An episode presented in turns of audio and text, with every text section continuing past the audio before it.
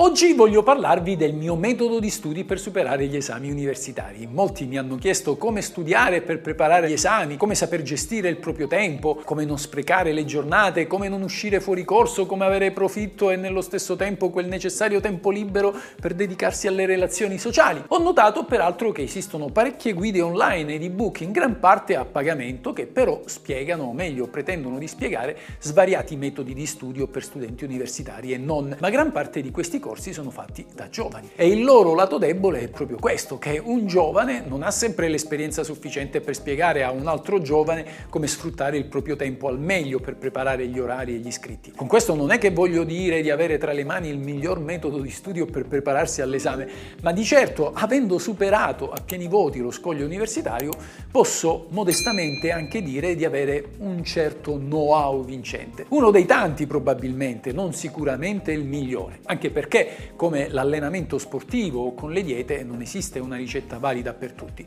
Ciascuno ha le sue caratteristiche, i ritmi biologici, le abitudini, che non possono essere forzate più di tanto, diversamente si finisce per odiare ciò che si fa e quindi per farlo male. Ecco, forse il primo suggerimento da dare a chi si chiede qual è il miglior metodo di studi è proprio questo, l'amore. Mia moglie una volta mi disse, se devi fare una cosa cerca prima di fartela piacere, trova nei lati positivi ciò che può interessarti di più e vedrai che ti peserà di meno e quindi la farai meglio. Penso che questo sia il miglior suggerimento che si possa dare a chi apre un libro.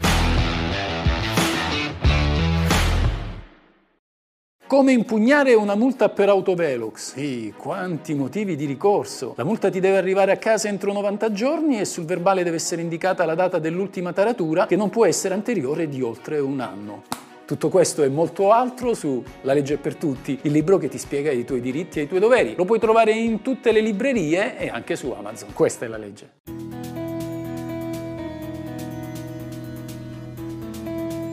Io devo dirvi la verità, credo di aver avuto molto più tempo per studiare rispetto ai giovani di oggi. Ai miei tempi non esistevano le distrazioni dei social, dei cellulari, di YouTube, il telefonino che ti squillava ogni tre secondi, la chat, WhatsApp, non c'erano le serie TV. Per sentire una persona dovevi telefonarle con la linea fissa e avevi il contatore con gli scatti lì davanti che ti segnava ad ogni fesseria che dicevi l'inesorabile lievitazione della bolletta. Marco, ma mi ami? Mm, ma quanto mi ami? Insomma, tempo da perdere ne avevo poco, per fortuna. Mi rendo conto però di tutto ciò in quei giorni in cui lavoro senza il cellulare davanti, allontanando WhatsApp, silenziando ogni suoneria, chiudendo ogni contatto con il mondo esterno. In questo modo riesco a produrre anche un terzo in più rispetto agli altri giorni. È come avere 8 ore in più al giorno. Se non ci credete, guardate i rapporti che gli smartphone di solito forniscono circa il tempo di utilizzo del device. Resterete meravigliati di quanto tempo avete tenuto in mano il vostro oggetto di culto. Bisognerebbe quindi tornare a 40 anni fa, quando non esistevano i cellulari o quando per far sapere alla propria fidanzata o al fidanzato che la pensavi bastava un solo squillo, a cui seguiva un altro squillo. Come fare a staccare quei cellulari? Fissate un momento o due nella giornata in cui lo riprendete in mano e rispondete ai vostri amici, magari nel momento della pausa per la colazione, e poi proseguite la sera. Certo, questa cura drastica va fatta solo in occasione della preparazione degli esami, ma posso assicurarvi che vi frutterà tanto, molto di più di ciò che credete.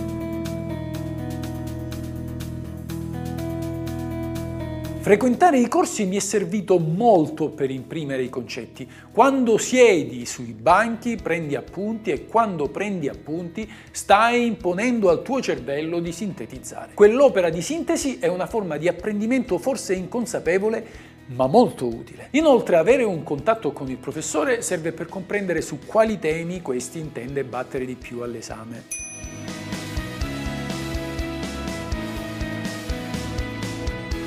L'errore che fanno in molti è preparare gli esami solo all'ultimo minuto. In realtà per avere più tempo libero nella giornata bisogna fare proprio l'esatto contrario, iniziare prima la preparazione e diluire il tempo di studio in più mesi. Se avevo un esame importante iniziavo a leggere il libro circa 7-8 mesi prima. Questo mi consentiva anche di prevenire e contrastare eventuali imprevisti, come ad esempio l'immancabile influenza dell'ultimo minuto o un problema familiare.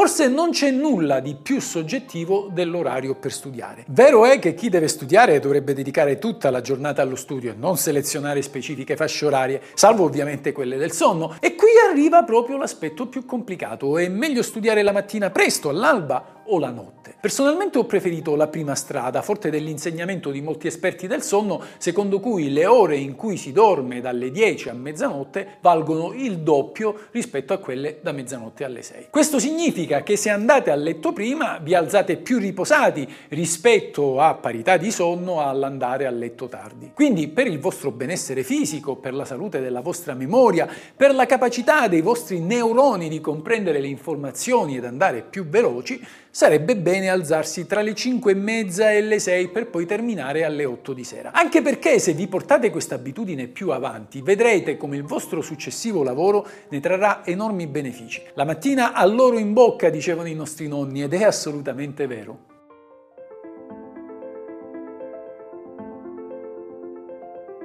Altro aspetto fondamentale è fare uno schema di lavoro a cui non derogare per nessuna ragione, neanche in caso di debolezza, solitudine, angoscia, innamoramenti. Tutto ciò che bisogna fare è dividere il numero delle pagine del libro per i giorni che hai a disposizione, togliendo gli ultimi 20 giorni in modo da riservarteli per un ulteriore controllo, per imprevisti o magari per approfondimenti. In questo modo avrai un padrone sopra di te, te stesso, che tutti i giorni sorveglierà che tu studi quelle pagine.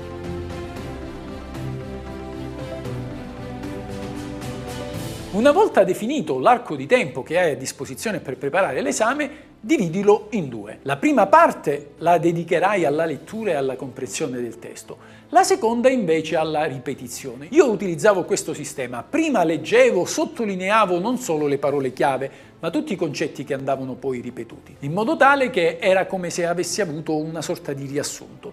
Tutto ciò che non era sottolineato non andava più letto. Insomma, facevo una selezione, un filtro di ciò che c'era da imparare e ciò che non lo era. E sottolineavo con due colori, in blu il discorso lineare e in rosso solo le parole chiave. Mentre leggevo pagina dopo pagina, poi facevo degli schemi o dei riassunti al margine del libro oppure su appositi quadernoni. Il fatto di scrivere mi imprimeva i concetti concetti in mente e mi consentiva di comprenderli molto più a fondo. Quando poi passavo alla ripetizione leggevo solo le parti che avevo sottolineato del testo e ovviamente i riassunti che avevo fatto. Proseguivo poi per gradi, cioè ogni giorno ripetevo quanto avevo studiato nei cinque giorni precedenti in modo veloce e poi passavo al nuovo. Ogni volta che finivo un capitolo lo ripetevo integralmente due o tre volte in modo da avere una visione unitaria e generale dell'argomento.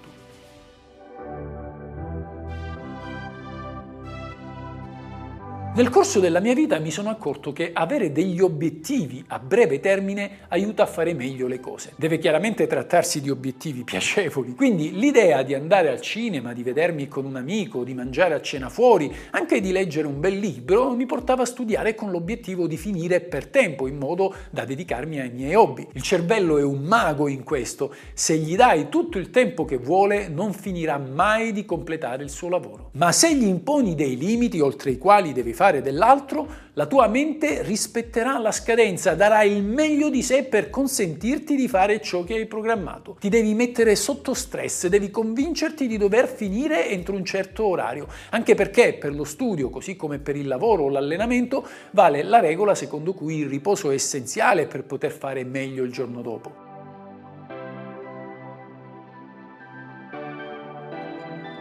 È molto importante sentire la propria voce quando si ripete un argomento. Questo perché è anche un modo per sapere come esporre i concetti su cui il cervello altrimenti potrebbe volare in modo veloce, senza però soffermarsi sul singolo vocabolo preciso. L'utilizzo della voce quindi è essenziale, così come può essere estremamente utile trovare qualcuno che ti ascolti mentre ripeti, a cui dovrai cercare di far capire la tua lezione. Questo ti aiuterà a sforzarti nella ricerca dei termini più appropriati, il che ti consentirà anche di entrare meglio nei concetti e comprenderli tu stesso. A tre giorni dall'esame mi prendevo un po' di riposo, un riposo di 48 ore che mi servivano a staccare a riprendere fiato, a vedere le cose con maggior distacco. E poi il giorno prima dell'esame ripetevo tutto il libro velocemente in testa, guardavo ogni singola pagina per essere sicuro di non aver tralasciato nulla. Giuro che non ho mai chiesto ai miei colleghi che avevano fatto prima di me l'esame su quali temi i docenti avessero fatto il maggior numero di domande, perché c'è sempre l'eccezione e io immancabilmente finivo per essere sempre l'eccezione. Per questa ragione dovevo avere tutto il programma sotto controllo. Bene amici, anche oggi sapete qualcosa in più di me. Questa è la legge dello studente.